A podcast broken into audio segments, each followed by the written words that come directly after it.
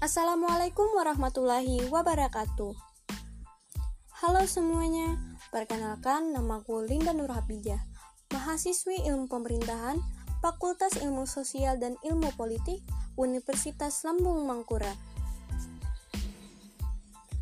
Podcast ini merupakan tugas yang diberikan oleh dosenku dalam mata kuliah Tata Kelola Keuangan Pemerintahan. Di podcast ini, aku akan membahas tentang apa itu APBD, PAD, dan juga mengenai WTP. Mengenai APBD, APBD sendiri merupakan singkatan dari Anggaran Pendapatan dan Belanja Daerah. Jadi, APBD ini adalah Rencana Keuangan Tahunan Pemerintah Daerah di Indonesia yang disetujui oleh Dewan Perwakilan Rakyat Daerah di mana APBD ditetapkan dengan peraturan daerah. Tahun anggaran APBD meliputi masa satu tahun, mulai tanggal 1 Januari sampai dengan 31 Desember. Pada Peraturan Menteri Dalam Negeri Nomor 13 Tahun 2006 menyatakan bahwa APBD mempunyai beberapa fungsi. Yang pertama ada fungsi otoritasi, di mana APBD berfungsi sebagai anggaran dasar dalam mengelola keuangan daerah dalam satu periode. Yang kedua ada fungsi perencanaan, di mana APBD berfungsi menjadikan ketetapan anggaran sebagai pedoman dalam merencanakan kegiatan pada tahun tersebut. Yang ketiga ada fungsi pengawasan.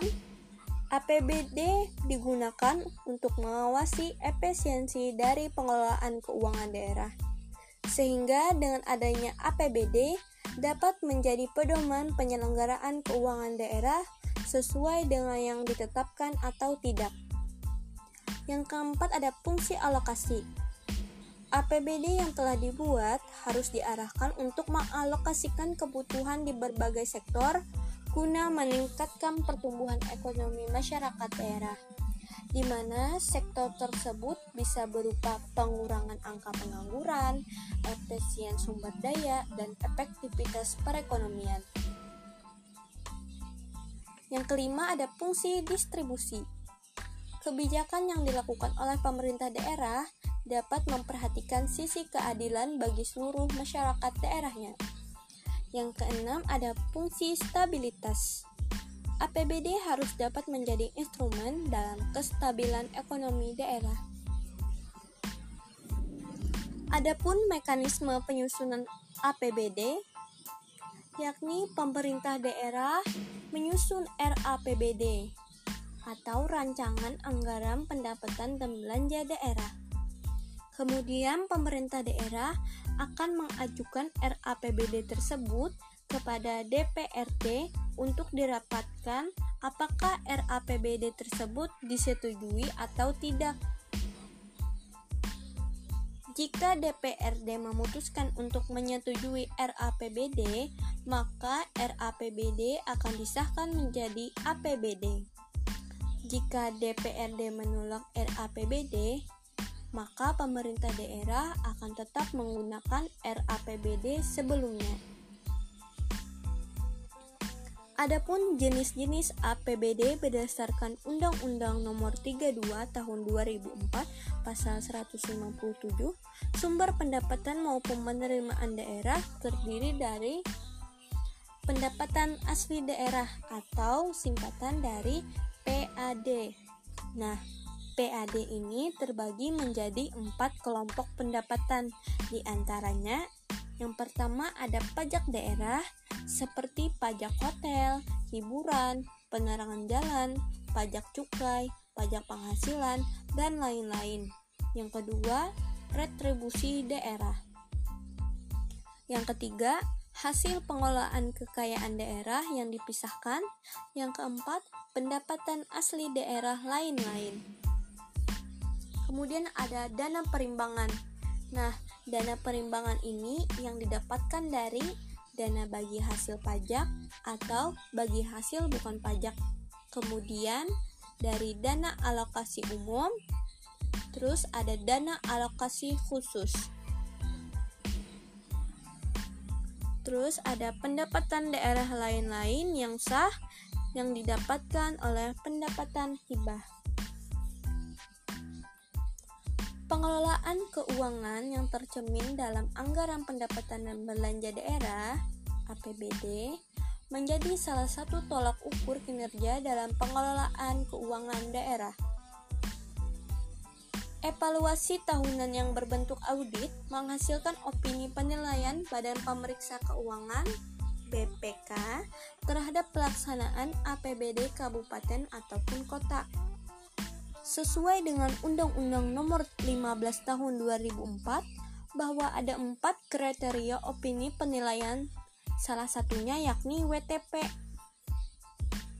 Nah, jadi WTP adalah singkatan dari wajar tanpa pengecualian, yakni sebuah opini yang dikeluarkan oleh auditor terhadap laporan keuangan.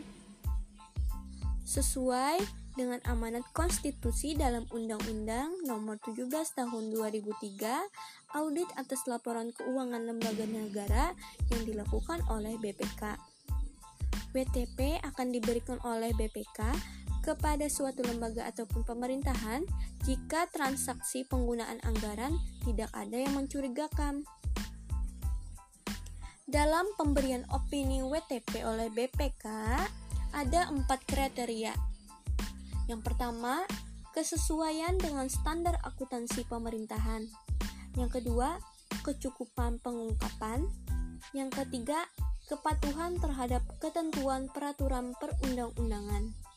Yang keempat, efektivitas sistem pengendalian internal.